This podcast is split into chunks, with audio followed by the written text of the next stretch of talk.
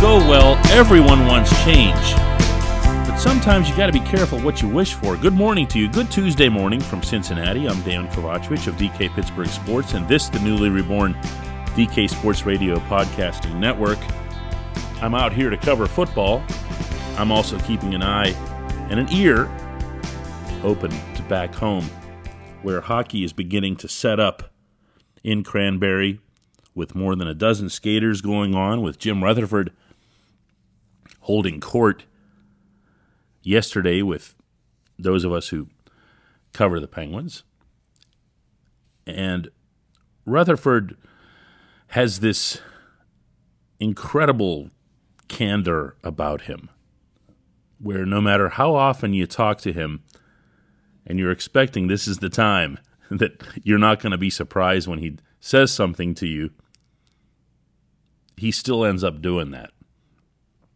Not that there was any big news or anything like that out of it. He gave some standard updates on the health of Zach Aston Reese, who's still on pace for a six month recovery from his shoulder surgery. That's not going to have him available, obviously, for the start of this season on January 13.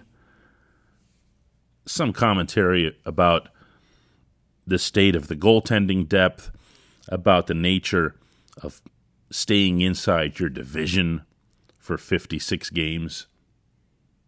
But the one remark that jumped out the most at me, by a mile actually, was this one.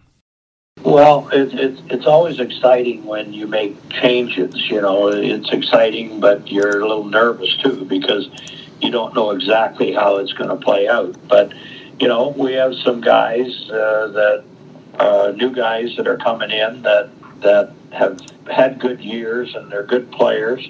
Um, some coming off, you know, a little bit of off years for them. So it'll be interesting to see how how their game plays out. Of course, we have our fingers crossed that they all get back to the level that, that they were at their best. And you know, we like the group of guys that, that are here that that have been here for a while. We like our core guys. And of course, we'll have to see how the goaltending plays out. You know, Tristan had a terrific year last year. He, he's ready to take that next step, but we'll see how that goes. And and uh, of course, DeSmith was here two years ago, had a very good year. So, so you know, it's it's time to to be excited, but also time to to see what we we really have. Don't get Jim Rutherford's humanity and honesty confused with a lack of confidence. He's just letting you know everything that he thinks. So when he makes significant changes to the roster, and contrary to some public misperception, I think, he actually has done that. The roster has changed quite a bit since they lost to Montreal in the playoffs. He's also changed the coaching staff, and he acknowledges that in there. He can think it's going to work, he can have meetings with people, and they can talk themselves into thinking that it's going to work. But until they see it uh, on the ice, off the ice, in games and practices and drills and everything else, you're just not going to know. You're just not going to know. The coaching situation alone is one that I'm sure Rutherford will keep the closest eye on because it's the closest to his level. He's putting together three guys that really haven't worked together before.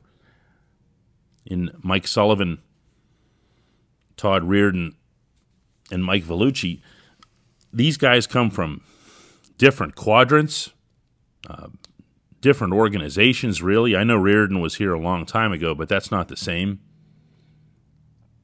Maybe even with different aspirations, different ideas on how to play the game, different ideas on how to manage when something goes wrong in the locker room, or a leadership issue, or a lack of accountability issue. Who's the good cop? Who's the bad cop? Look, they've had months Sullivan and his new staff. So I'm not going to sit here and say they're flying blind with this.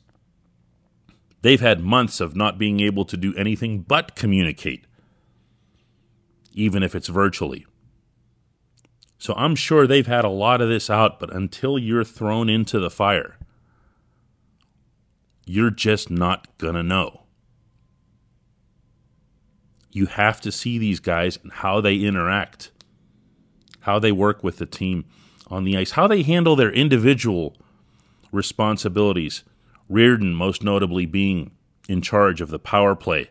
Pretty high profile spot for an assistant coach in Pittsburgh, I'd say.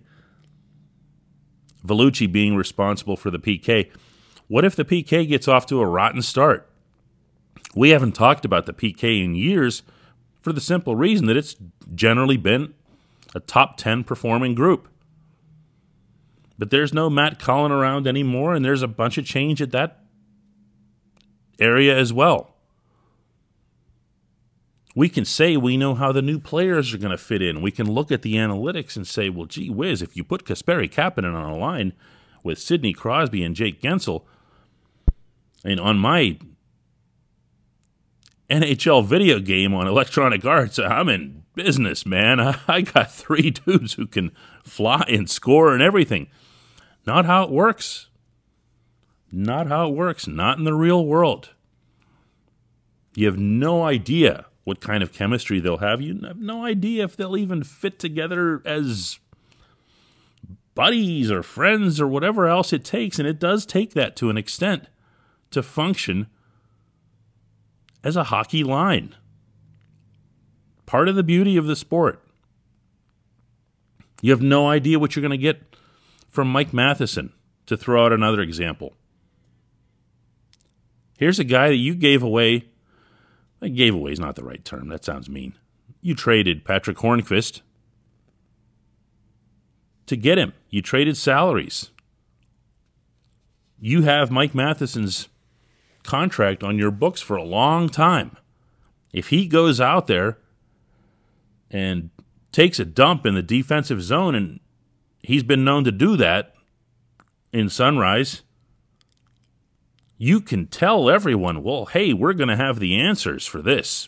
You know, Todd Reirden's fixed up a lot of people, and he's going to fix up Mike Matheson, but you don't know it. You don't know it. You don't know, even as a GM or as a coach, how you'll react to positive circumstances. Here, we want a good one? Let's say Samuel Poulin or another young player who you're not expecting comes into camp and just kills it. Just kills it. Like John Marino level kills it. What are you going to do?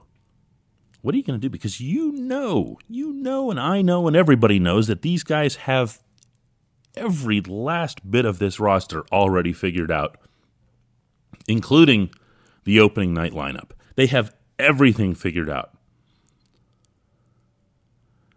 What happens when somebody comes in and, in a positive way, upsets the apple cart? What are you going to do?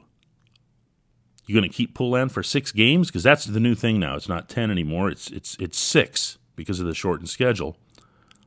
After which you either have to keep him on your NHL roster for the entire season or send him back to the Quebec League.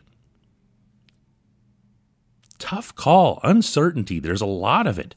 There might be more of it in this camp than there's been since before the Stanley Cups. And I'll say it again we can all welcome it.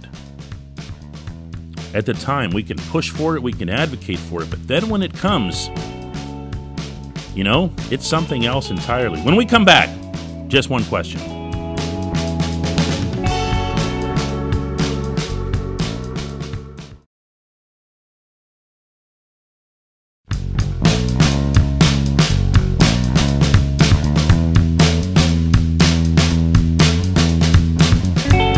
Back. It's time for just one question, and that's brought to you on this program always by our friends at the Greater Pittsburgh Community Food Bank. They're committed around the year, not just now at Christmas time, to providing food for our neighbors in need. They're here for you as well when you need it. If you do need help in this area, go to pittsburghfoodbank.org slash get help and they'll help you find your next meal. Today's Just One question comes from Dan Lavoie, who asks Who do you feel is least likely to be a Penguin after the trade deadline? It's an early guess, I know, but it'll be interesting to look back on midseason. Oh, so you want to hold me to it? okay, I see where this is going. I'm going to keep pointing to Jared McCann. I think that there's a trade fit to be had for him somewhere. I think there's going to be a team somewhere who still sees McCann as having top six potential because he's got the speed, he's got the character, he's got more skill certainly than he showed in that long and unfortunately ongoing goal drought. He's he's a pretty talented hockey player, but he's also a tweener. Uh, he's a tweener, meaning he could go top six, bottom six. He's a tweener in the sense that he could be a winger, he could be a center, depending on who you talk to. I have my own thoughts on both of those things. But my thoughts don't matter. The thoughts in this equation that matter are those of another team's general manager and evaluation staff. They can look at film of McCann and say, wow, this is somebody we really want on our team. The same way, by the way, that the Penguins did when they got McCann from Florida in the Derek Brassard Riley Sheahan trade that at the time, uh, all of us, myself included, were hailing as some massive theft. They really, really liked McCann. And I can't imagine that they're alone in that regard. I don't see him as a fit on a third or fourth line, but at the same time, I also don't necessarily see him fitting on a top six. So McCann has an unwitting identity crisis. At some point in his NHL career, McCann's going to have to commit, I think, to being a bottom six guy and put everything that he has into it, including playing a lot harder along the boards to battle for possession of the puck, doing some of the dirty work, some of the Dominik Simon stuff, for lack of a better way to word it. But if somebody comes along and texts Jim Rutherford and says, hey, we really like this McCann guy. We think he could be a fit for us. That is, that's a text I'm answering within milliseconds. So there, how about that, Dan? How did I do there? All right. thanks for the question, and thanks to everybody for listening today.